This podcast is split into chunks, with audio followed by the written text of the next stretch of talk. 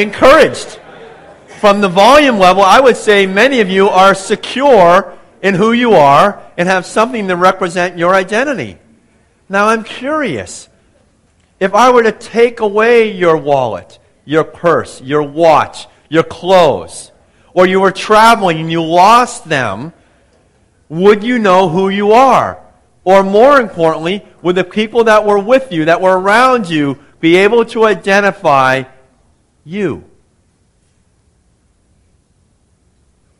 Are the things that you put on, the diplomas you hang on your wall, the collectibles on your shelf, are those things that you'll take with eternity? Are those things that define who you are? Well, we're going to be looking at the body, the heart, and the mind for this series. We're going to see how they intersect and combine at the end. Tonight, we're going to start with our body, the body works, and be able to understand who we are in relationship to what God has given us. Because when we were born, we came out of the womb and we had our body. That's what we were given. That's what we started with. So it seems like a very good starting place for us. Now, because some of you may not want to examine your bodies, you'd rather talk about your intellect or perhaps your emotion or maybe even your credentials, I have something to share from you from this devotional that I've been reading. It's by Neil Anderson. It's Who I Am in Christ. And he talks about the following. He says, Paul said, None of those apply anymore because our identity is no longer determined by our physical heritage, social standing, or racial distinction. Our identity lies in the fact that we are children of God and we are in Christ. A Christian, in terms of his or her deepest identity, is also a saint, a child born of God, a divine masterpiece, a child of light, a citizen of heaven. Now, I don't know about you, but I've heard great songs. I've read intelligent books. I've listened to sermons. And it's very reassuring to know that I am created in God's image. But when the daily grind hits, I really wonder what it means to have a body that is made in God's image, in His identity. So, how is your identity shaped? How is your body shaped by your identity? This is what we're going to explore right now. And the only way to do that is to go back in the time, to actually press into your design to unpack the layers of your skin and examine the DNA that lies within. Is there a fingerprint, a thumbprint? Is there a marker of someone that made you? I think there is. And I see it in Genesis. So let's read Genesis 1 27 to 31. So God created man in his own image. In the image of God, he created him. Male and female, he created them. God blessed them and said to them, Be fruitful and increase in number. Fill the earth and subdue it. Rule over the fish of the sea and the birds of the air and over every living creature that moves on the ground. God said, I give you every seed bearing plant on the face of the whole earth and every tree that has fruit with seed in it. They will be yours for food. And to all the beasts of the earth, and all the birds of the air, and all the creatures that move on the ground, everything that has breath of life in it, I give every green plant for food. And it was so. God saw all that he had made, and it was very good. And there was evening, and there was morning, the sixth day. Again, like I shared a moment ago, chances are you've read this passage, you've had people talk to you about it. It says very clearly that you were created in God's image. But I just want to push back a little bit and say, wait a minute.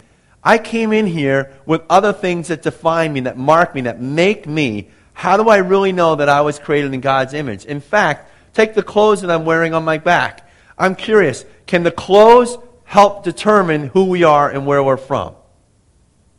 Let's look at the labels. Let's take a second and just look at the labels. Where are your clothes made? Go ahead, take a moment, shout it out. Where are your clothes made? Help each other. All right?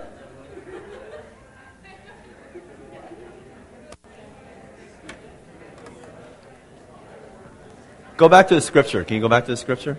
Thanks. So where's where's some of your clothes made?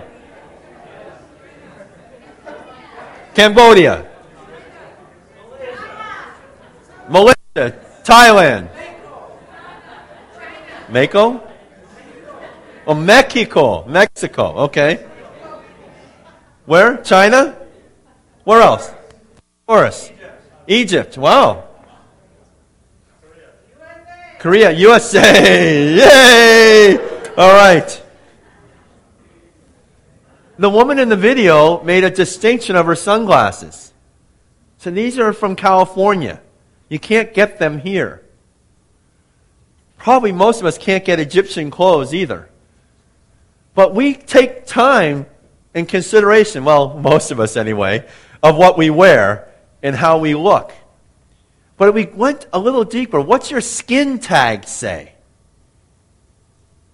Does your skin tag have a manufacturing date, location, and company? Don't go there. Don't look. But I guarantee that when we look at this passage in Genesis, we can see that we are made in God's image. We were created by God. And when you think about the ancient Near Eastern languages and the Hebrew text, I want to talk about image for a moment. That word image, in the time that these scriptures were written, meant idol or in likeness of. It meant to take something, to cut it out, carve it out, and create something in the image of what it is representing. For us in the world, we have a lot of idols, a lot of images representing something else. I traveled to Thailand with a missions trip, and I saw a lot of, lot of statues of Buddha. That's an idol. It, it, it's, it's a carved out image to represent this God called Buddha. In this word here, in this Hebrew text, in the original account of the creation of human beings, of mankind, God cut out, He formed, He fashioned representatives he represented them as idols, image bearers of who He is. And that's who we are.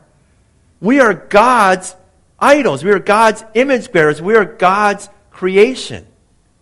And there can be nothing more astounding that God would take the time to create you in His likeness. He created each and every one of us after himself. You are God's image. God did not take a photocopier and reprint a photograph. He created you from his hands and fashioned you to be you. There's an Old Testament scholar, Anthony Hoekema, who says that Psalm 8 is a parallel passage to the Genesis account. This is what he says The picture of man that emerges from Psalm 8 is similar to that sketched out in Genesis 1 27 to 28. Human beings are the highest creatures God has made, an image bearer of God, who is only a little lower than God, and under whose feet all creation has been placed. All this is true despite man's fall into sin. Thus, according to the Old Testament, fallen people still bear the image of God.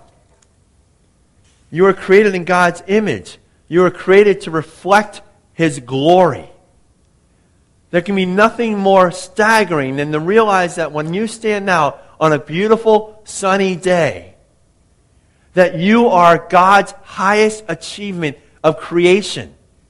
And as the sun rays come down and illuminate your face, you are reflecting back God's handiwork, His creation, His effort to say, I am God and you're my representative.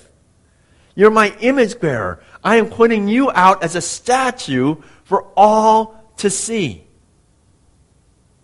You are a representative, a marker, my testimony to who I am. I created you in my image, and I created you to reflect back my glory, to bring honor and praise to other people so that they can praise me, to praise God. Jesus Christ is a culmination of this glory. And we can read in the New Testament who Christ is and what he did and how he lived. But there are ample opportunities to see what it looks like to see Jesus as both divine and human. And if he's always been in concert, in community with the Lord, we can learn from who he was and what he did and how he lives now in representative to how we can understand why our bodies are so important. And another person to look at would be Moses. Moses, when he actually went up the mountain to have an encounter with God, was in the brilliance, in the glory of God so much that his face shone with God's glory. That when he came down with the mountain, his face was so brilliant that people hid from him. And he had to wear a veil until the glow wore off. We are brilliant. We are God's glory bearers. We represent God. Henry Bavinck, an Old Testament scholar as well, says the entire world is a revelation of God, a mirror of his virtues and perfections. Every creature in his own way and according to his own measure, an embodiment of a divine thought. But among all creatures, only man is in the image of God, the highest and richest revelation of God, and therefore head and crown over all of creation. We have God, we have human beings, and then we have all the creation. We have given the opportunity to not only represent God as like a king would. A king would send out a representative from his court send out someone to represent the kingdom on behalf of the king, to be able to give decrees, to be able to collect taxes, to be able to let people know of peace and security that the kingdom provides. We are God's representative to actually go and share the truth of Christ. And in the same point, God has given us a purpose. And that purpose is to take care of His creation. In the Genesis account that we just read, we are to be able to eat the fish that we see and catch, the birds that fly, the animals. We are to cultivate and collect the crops. We are Lord, we're rulers over creation. God has given us the opportunity to be created in His image, to not only reflect His glory, but to be His representatives and to be His caretakers over His creation. That is a wonderful starting place to know that the, the baby that comes out of the mother's womb has a great starting point for life. I am in God's image. I am to glorify the Lord. I am to represent God on earth. And I am to take care of His creation, to be a good steward of all His resources. God has given you an incredible gift. But chances are, when you look in the mirror, you may have been in one point in your life, or maybe you're wrestling with now, that you don't like what you see in the mirror. In fact, some of you may wonder why you even have a mirror in your house. You hold up the mirror and you want to crack it, smash it, cover it. You don't like what you see. Hair's out of whack. No hair. You're too tall, too short, not in the greatest shape, too many zits. You just don't like what you see. Or perhaps it's the opposite extreme. You look in the mirror, mirror, mirror, who's the fairest of them all? Don't tell me I know.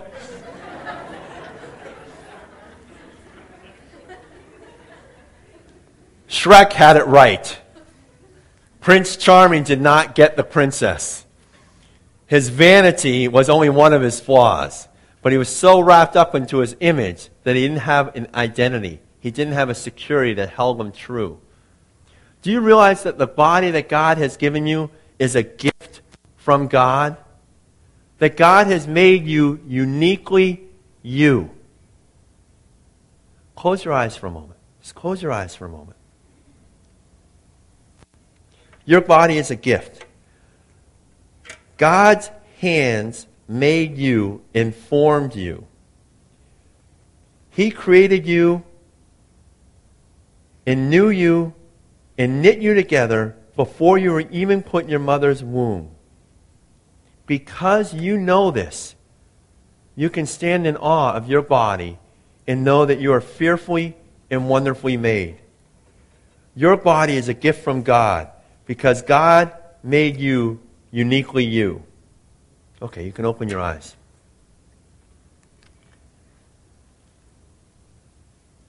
We have taught and talked about Psalm 139 off and on. But there's other Psalms, there's other scripture passages that define your identity in God's handiwork as a fashionable creature that He made. And He made you distinctly, and He made you different than every other human person. In a small way, you're like a snowflake. When all the snow is collected on the ground, it all looks white, it all looks the same. But when we take a snowflake and we put it under a magnifying scope, we realize that every snowflake is different. There are no two snowflakes that are the same. In the same way, there are no two human beings that are the same. Not even twins.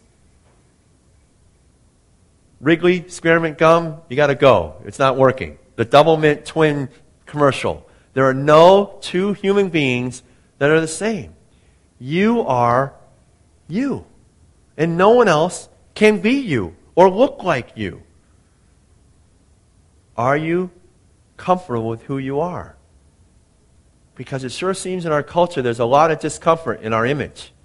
There's more tattooing, more tinting, more coloring, more tucking more piercing, more contact wearing, even shaded contacts. You may not know this, but Boston's one of the highest teeth whitening cities of all America. There's something that we want to do to enhance our image, to change the way we look. We're not content in the gift God has given us. Now, I'm not saying that you got to be unkept. I'm not saying that you have to not do anything to keep your body in order. I'm not saying that you have to, you know, wear sackcloth and put on ashes and just, you know, go around saying, the Lord is God and I'm not and grovel in the dirt so that people will know that you're the lowest form of human being made. But at the same point, you can't be vain about who you are. You can't look in the mirror and lord it over other people that, hey, God gave me a double portion of the good looks. and you didn't get them. But, you know, I'll pray for you. Somewhere in the middle, we have to find the common ground.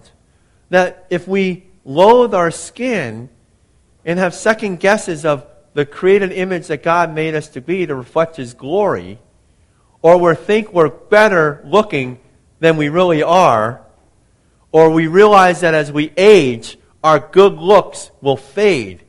Because there's something that whether you're handsome or not, beautiful or not, those are your descriptors.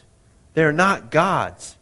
And the reality is, with our human measurement of what we look like, that measurement does not go into eternity.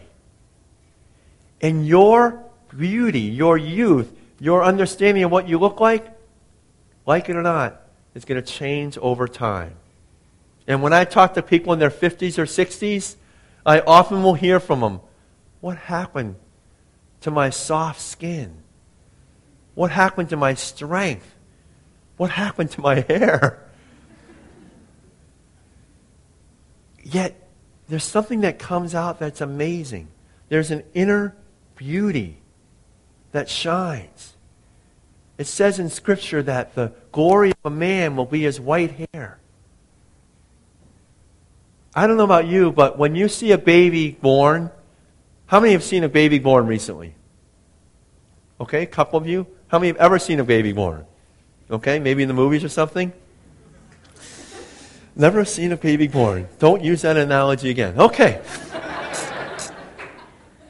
My wife has Christ like eyes.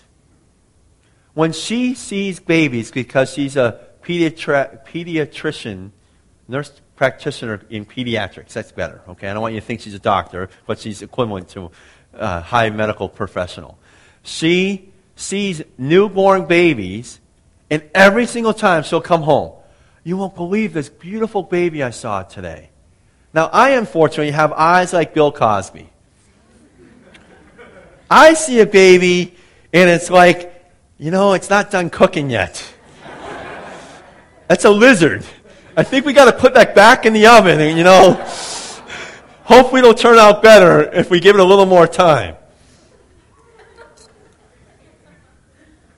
But when you look in the mirror and realize that you're created in God's image, do you know that this is a two way mirror?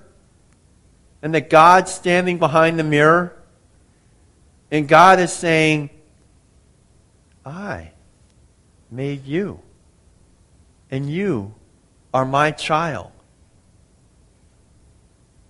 I have given you your body as a gift because I love you. Chances are the last time you bought a special gift for a family member or a friend or someone that you really respect, deep in your heart, there was love welling up, and that you took time, care, and attention to the detail to get the right gift for the right person, to give it to that individual so that they would be like, wow, that was really thoughtful. That was special. And that's the same way we should look at our bodies. That God made you special. You are uniquely you, created in God's image. You are a child of God. He has adopted you, included you, fashioned you as a family member. It's a two way mirror. The next time you look and you decide whether you should color your hair or cut it off, or whether you should tint your eyes, or tattoo a part of your body. Just ask the question Does God's image need to be marked up, covered up, hidden? You are a precious in God's sight. It says in Isaiah 43 4 that you are precious and holy.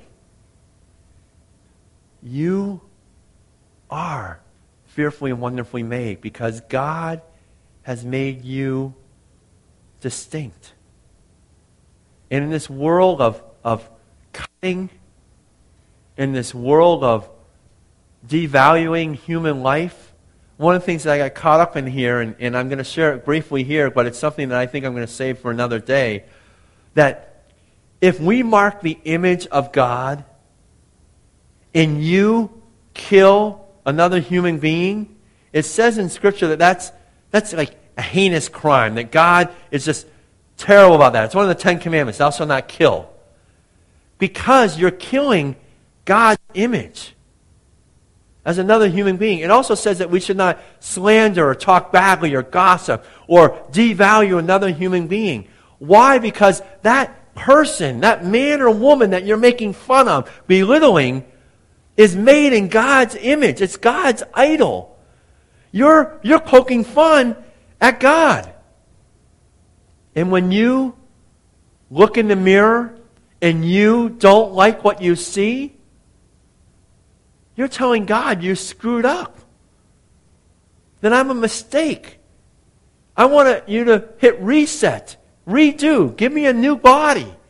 I'm tired of this. I don't like the mess you made. And I think those are honest experiences that we've had. But they're lies that we tell ourselves. They're not based on God's plan, His love and His truth that we found in Scripture and we can continue to read in the truth. Because you are made in God's image. You are made uniquely you. You are good. You are God's child and you are precious. In the Genesis account that we read at the beginning, it said that after He created all the heavens and the earth and the animals and the birds and the trees and the flowers and the plants, He came to create people. And He created them in His image. And after we read that whole account that talks about being created in the likeness of God and being stewards and caretakers of His creation, it says at the very end, and you are created very good.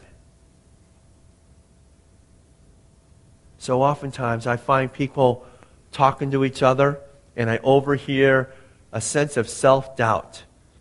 And it's deflated because they don't like their image. And I sit there and I go, Lord, please let them know the truth that they are dearly loved by you and created by you. And what did you say in Genesis? You said that that person was created very good. Because God does not take callbacks. God does not make rejects. God does not have desi- design flaws. They were all created in His image for a purpose. Now, that may open a whole can of worms to understand why some people may not come out to be the perfect image or a nice person or a clear representative of an absolutely flawless human being. Again, I turn to my wife.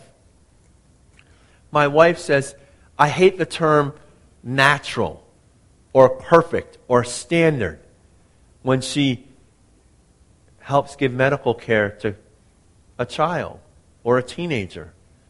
Because she sees again through Christ like eyes that not everyone is the same. There is no standard of a human being. That we are all created uniquely and differently. And from that, my wife takes it to mean that there are standard, maybe health systems of a human body, but they're not standard image markers of a person. And that's refreshing. And I've learned a lot from my wife. It allows me to look at everyone with Christ like eyes, whether you're tall or short, glasses or not, whether you have curly hair or straight hair, red hair or dark hair, or no hair, or receding hair. You are created uniquely and specially you because God wanted you to be that way. And again, for someone like me, that brings a lot of comfort and care because I realize that I'm not Vanity Fair and I'm not Prince Charming. Good news is I don't have to be because all I need to know to look in the mirror and be comfortable in my own skin is what Scripture tells me, what Jesus has said, what the Lord has recorded. And from that, I can get to the point where God has created me for a purpose. Why did God make me? He made me to be united with God. He made me for God. He made me God's temple. It says in 1 Corinthians 16, 17, Don't you know that you yourselves are God's temple and that God's Spirit lives in you? If anyone destroys God's temple, God will destroy him. For God's temple is sacred and you are that temple. Now, I just get blown away with this because I stand back and go, okay, God created me. He's given me a body as a special gift for me. He's given each of you your own body as a special gift. And now he's saying that your body is made for God. Your body is good enough. Your body is perfect enough. Your body is holy enough.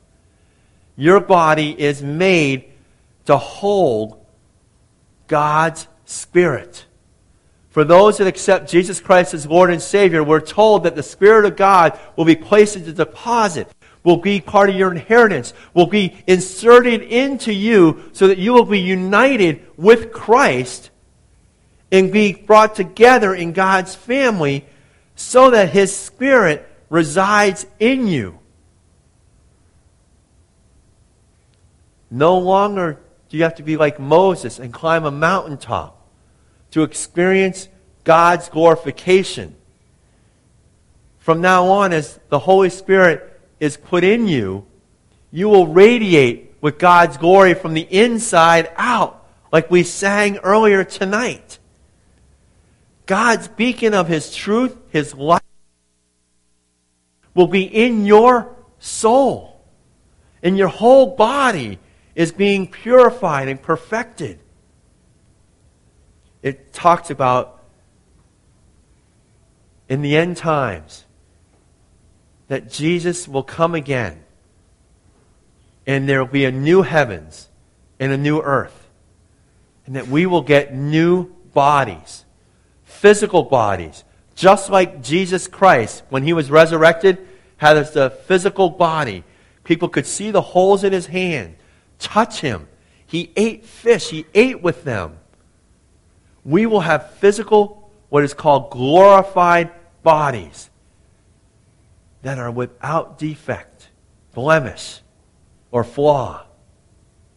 And what we can do now is prepare for those beautiful, reclaimed, refashioned bodies that we will have for eternity by starting now to praise God with what He's given us.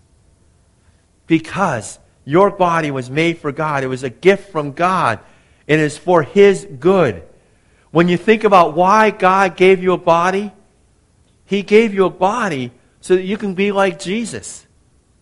Jesus worshiped God. Jesus prayed. Jesus was in community with other people. Jesus ate food. Jesus used his body for God.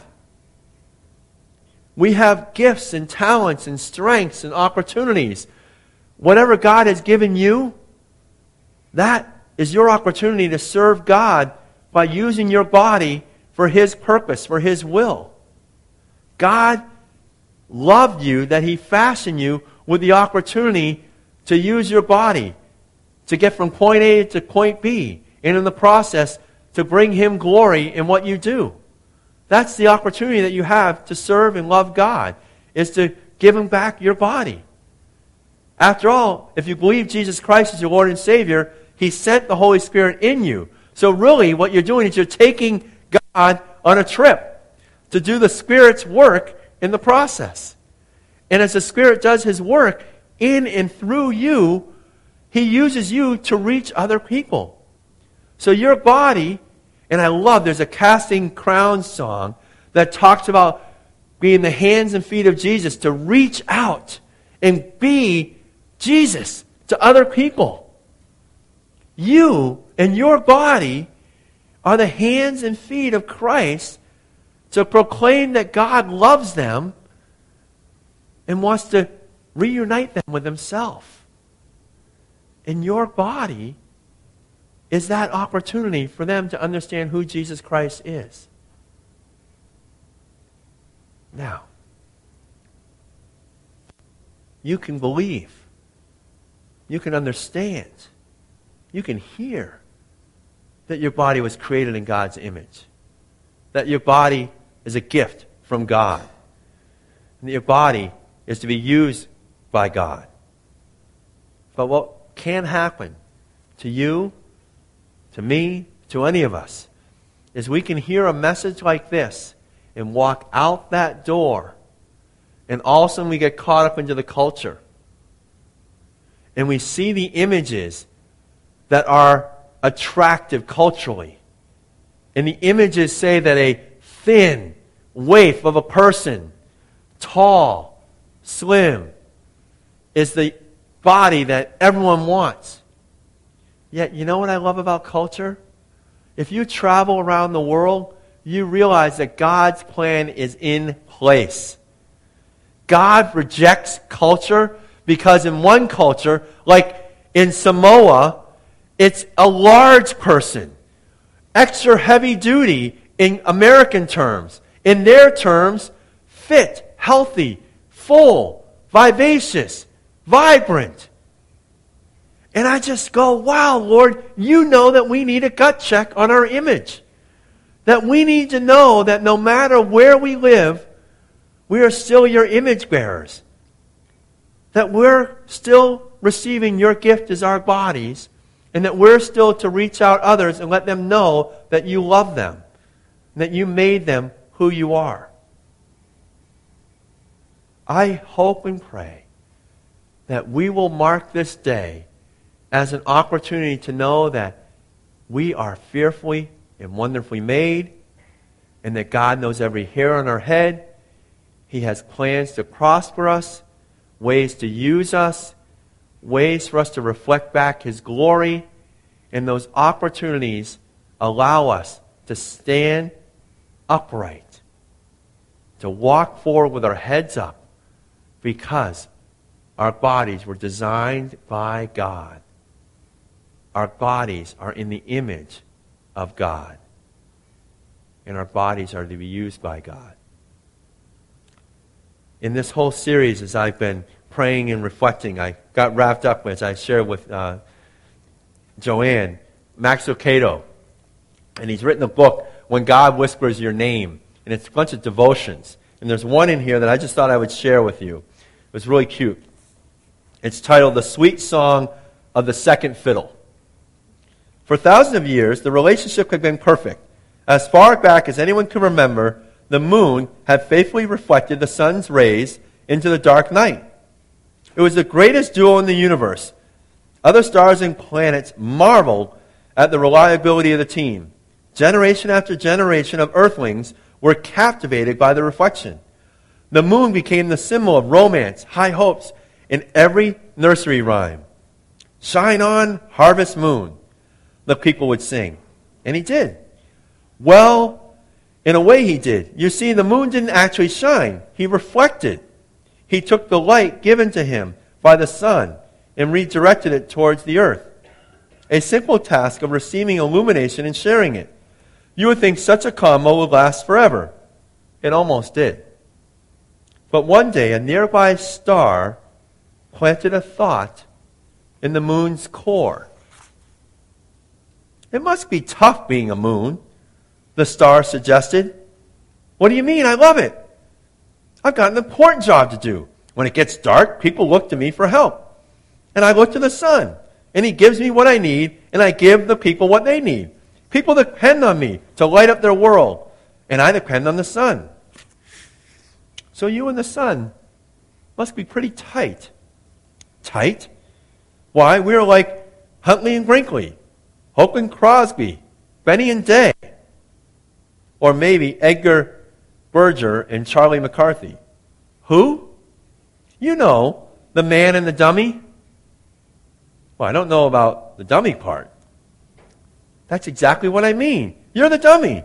You don't have any light of your own. You depend on the sun. You're the sidekick. You don't have any name for yourself. Name? For myself?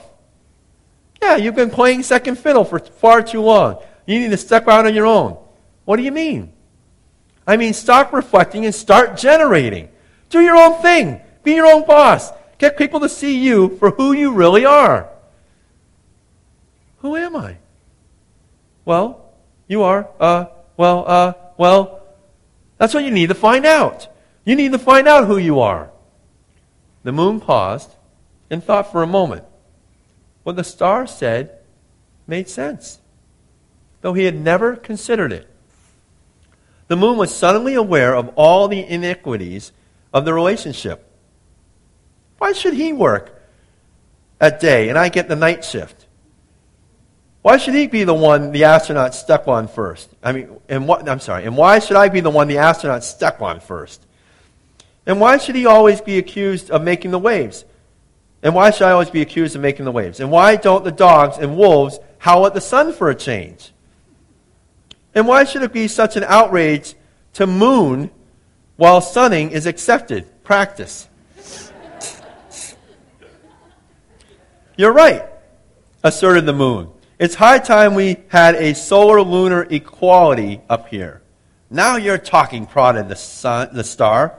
Go discover the real moon, the real you. Such was the beginning of the breakup. Rather than turning his attention towards the sun, the moon began turning his attention toward himself. He set out the course of self enchantment. After all, his complexion was a disgrace. So full of craters and all, his wardrobe was sadly limited to three sizes full, half caste, and quarter clad. And his coloring was anemic yellow. So, girded with determination, he set out to reach for the moon. He ordered glacier cracks for his complexion. He changed his appearance to include new shapes such as triangular and squares. And for coloring, he opted for a punk rock orange. No one is going to call me cheese face anymore. The new moon was slimmed down and shaped up. His surface was as smooth as a baby's bottom. Everything was fine for a while. Initially, his new look left him basking in his own moonlight. Passing meteors would pause and visit. Distant stars would call and compliment. Fellow moons would invite him over to their orbits to watch as the world turns. He and his friends, he had fame. He didn't need the sun until the trends changed.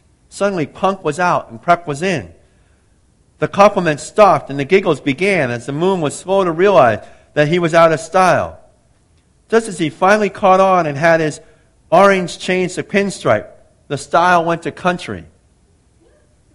It was the painful poking of the rhinestones into his surface that caused him to finally ask himself, What's this all for anyway? You're on the cover of the magazine one day and forgotten the next. Living off the praises of others is an erratic diet. For the first time since he began his campaign to find himself, the moon thought of the sun. He remembered the good old millenniums when he, when he praised, when praise was not a concern. What people thought of him was immaterial since he wasn't in the business of getting people to look at himself. Any praise that came his way was quickly passed on to the boss. The sun's plan was beginning to dawn on the moon. He may have been doing me a favor. He looked down upon the earth. The earthlings had been getting quite a show. They never knew what to expect. First punk, then preppy, now country.